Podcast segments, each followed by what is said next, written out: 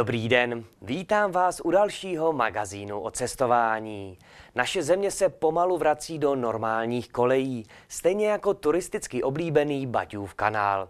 Ten byl první květnový den symbolicky odemknut. Tradiční událost se sice s ohledem na současnou situaci musela obejít bez veřejnosti i doprovodného programu, věřme ale, že se tam budete mít možnost brzy podívat. Svátek práce se ve Spitihněvi nesl ve vodáckém duchu. Na pátek bylo připraveno slavnostní odemykání vodní cesty na Baťově kanálu. V loňském roce byla sezóna zahájena ve Starém městě, kde na návštěvníky čekal i doprovodný program. Tradiční událost se v letošním roce s ohledem na pandemii koronaviru uskuteční. Odemykání sezóny probíhá každoročně, probíhá vždy na nějakém jiném místě. Bez pěti se odemyká po dlouhých letech, nejsem schopný konkretizovat, konkretizovat čas, kdy naposled. Každopádně jsme rádi, že tady ta akce byla a měli jsme samozřejmě o ní jinou představu. Kovovým klíčem z paluby lodi plavební sezónu symbolicky odemknul starosta z Pětihněvy Vít Tomaštík. Kvůli koronaviru sice začnou první letošní plavby se spožděním, zároveň se ale prodlouží provoz plavebních komor až do konce září. Naděje jsou velké, těšíme se na návštěvníky. Je pravda, že i v minulých letech Baťův kanál byl docela navštěvovanou destinací, takže doufám, že se sem všichni v letošní sezónu vejdeme a že nám tu bude dobře. V letošním roce byl položen základní kámen na stavbu přístaviště ve Veselí nad Moravou. V současné době zároveň probíhají intenzivní přípravy plavební komory v Bělově. Dá se očekávat, že následující desetiletí bude další etapou budování infrastruktury na kanálu. V Napajedlích máme záměr na rozšíření přístaviště v centru města. Povodí Moravy připravuje eh, přístav Lagunovi na Pahrbku, eh, na který vlastně bude v nejbližším nebo v letošním roce by mohlo být vydáno územní rozhodnutí a v Hradišti a ve Starém městě vlastně e, připravují také společný lagunový přístav, takže v tomto směru vidím jako hodně velký optimismus. Ve Spitihně vznikla myšlenka obnovy celého areálu už v roce 2010. V první etapě došlo k rekonstrukci hrázních domků a přístavní hrázní hrany. Letos se návštěvníci mohou navíc těšit na obnovenou restauraci a vyhlídkovou terasu s posezením s kapacitou přibližně 100 osob. Kostel svaté Anešky v Českých Velenicích se stal první národní kulturní památkou ve městě. Láká několika zajímavými příběhy i architekturou meziválečného období. Pokud kostel navštívíte v létě, bude mít už svoji vlastní turistickou vizitku. Město České Velenice má od loňského prosince svou vůbec první kulturní památku. Tou se stal kostel svaté Anešky České, postavený roku 1935 podle projektu pražského architekta Václava Pilce. Kostel je ceným a kompletně dochovaným příkladem meziválečné architektury. Doplňuje ho anglický park, který vznikl společně s kostelem a je rovněž památkově chráněný. My jsme velice rádi, že Národní památkový ústav vlastně uznal význam tohoto našeho kostela, i když v současné době jsme malá farnost tady v pohraničí.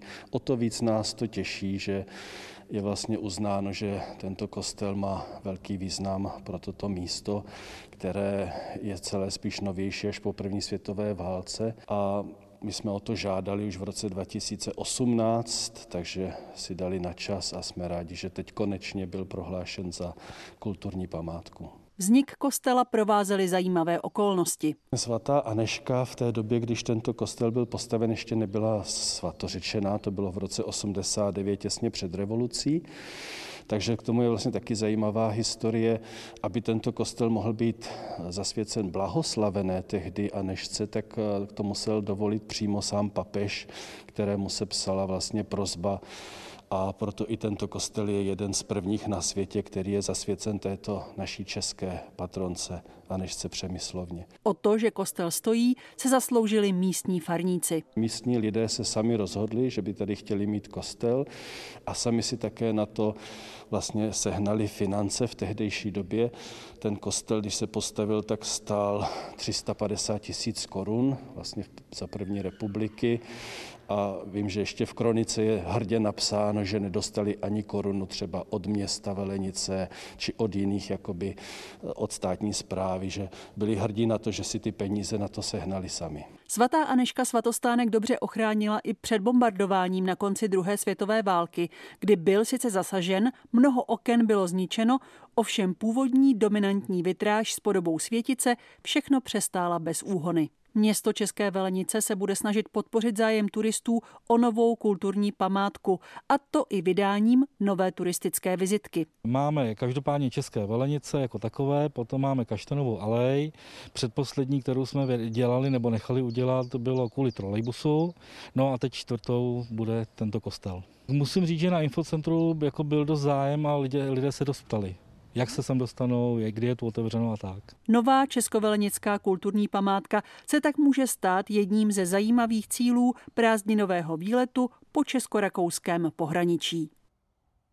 Rušení tradičních akcí postihlo také město Letohrad. Tam se neuskuteční letošní pokračování hudebního festivalu.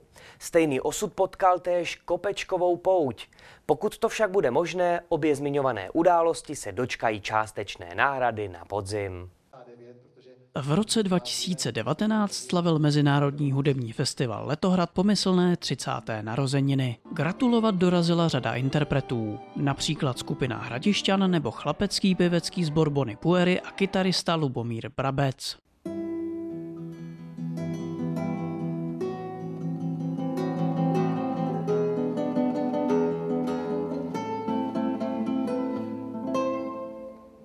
Nikoho ze jmenovaných ale letos město s jelenem ve znaku nepřivítá. Svátek tónů, který měl být zahájen 30. května, byl totiž s předstihem zrušen. Samozřejmě, že jednou z možností bylo eh, čekat eh, do poslední chvíle, ale připadá nám to neseriózní jako vůči umělcům, smluvně zavázaným umělcům, tak vůči divákům. Stalo se tradicí, že v rámci zahajovacího koncertu festivalu jsou udělovány ceny města Letohrad. Ty budou novým držitelům předány v jiném termínu. Myslím si, že na podzim najdeme nějakou rozumnou akci, kde budeme moct cenu města těm obdarovaným předat. Teoreticky by na podzim bylo možné uspořádat i hudební festival, ale jeho organizátoři se rozhodli, že 31. ročník a naplánovaný program přesunou na příští rok. Koketovali sice s myšlenkou koncertů na dálku, nakonec ale posluchače nechtěli ochudit o atmosféru spjatou s živým vystoupením. Já osobně teda, když se mám přiznat, tak nejsem moc příznivcem tady těch online přenosů, protože si myslím, že jak si ta, ta živá hudba, zrovna konkrétně, je, je nejdůležitější a proto to také konáme. Řadu let se v Letohradě koná Kopečková pouť. I tu ovšem v roce 2020 postihlo zrušení. Radnice si je však vědoma toho, že jak pouť, tak hudební festival jsou událostmi, které se těší oblibě veřejnosti a tak plánuje uspořádat malou náhradu za obě akce. Tento záměr rovněž podpoří sponzoři. Souhlasí s tím, že tuhle akci, na které by se lidé mohli pobavit a která by byla i poděkováním všem, kteří respektovali opatření a přiložili ruku k dílu, takže je dobré uskutečnit. Pokud to koronavirus a vládní nařízení dovolí, mohl by se prostor zvaný na Bečvárně o jednom ze zářijových víkendů zaplnit lidmi. To, co právě vidíte, je nejmohutnější tur na světě. Zatím to tak sice ještě nevypadá, protože se jedná o mláďata, ale jen co vyrostou, budou návštěvníky z Línské zoo fascinovat svou majestátností. Na to však mají ještě čas. Zatím se opatrně seznamují s novým prostředím výběhu, který původně sloužil velbloudům. Zvířata, které jsme dovezli, mají dneska od roku do roku a půl.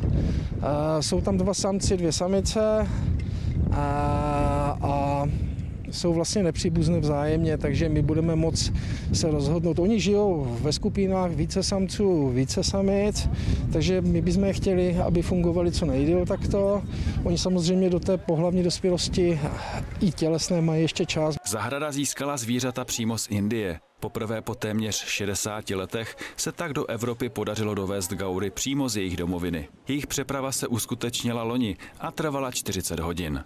Poté musela být zvířata v karanténě a zvykala si na naše podnebí. Pak museli být v karanténě zase lidé, proto je zoo představila až nyní. Myslím, že jsme gaury do, do, do Evropy mm, importovali možná ne za 5-12, ale za minutu 12 nebo možná téměř až po 12, protože ten program byl stoplý, ale mm, dneska podnikáme všechny kroky, aby se to obnovilo. A myslím, že oba samci, i když bude ten submisivní samec, bude mít šanci dál se stát někde v nějaké skupině dominantním, takže my bychom určitě chtěli je nechat oba dva tady. Jakmile se budou potomci po jednom, tak pak možná do toho zasáhneme tak, ať mají ten druhý šanci, ať, ať se ta genetická variabilita je ta, co největší. Nejraději si pochutnávají na trávě, bylinách a větvích keřů. Populace zvířat ve volné přírodě se odhaduje na něco málo přes 20 tisíc jedinců, proto patří mezi ohrožené druhy. Jejich počet neustále klesá, a to především kvůli ničení životního prostředí a nelegálnímu lovu. Galerie středočeského kraje prodlužuje své výstavy. Ty mohou návštěvníci vidět až do konce srpna. Vedení galerie tímto krokem reaguje na nařízení vlády, kvůli kterému muselo být několik týdnů zavřeno. Galerie středočeského kraje byla z důvodu vládních opatření několik týdnů uzavřena. Z toho důvodu prodlužuje své výstavy. Jednou z nich je například výstava s názvem Artikl 7 let s uměním. Jedná se o ojedinělou multimediální výstavu. Eh, multimediální je z toho důvodu, že eh, jsou tady zastoupeni eh, představitelé výrazní představitelé české umělecké scény, kteří pracují v různých médiích.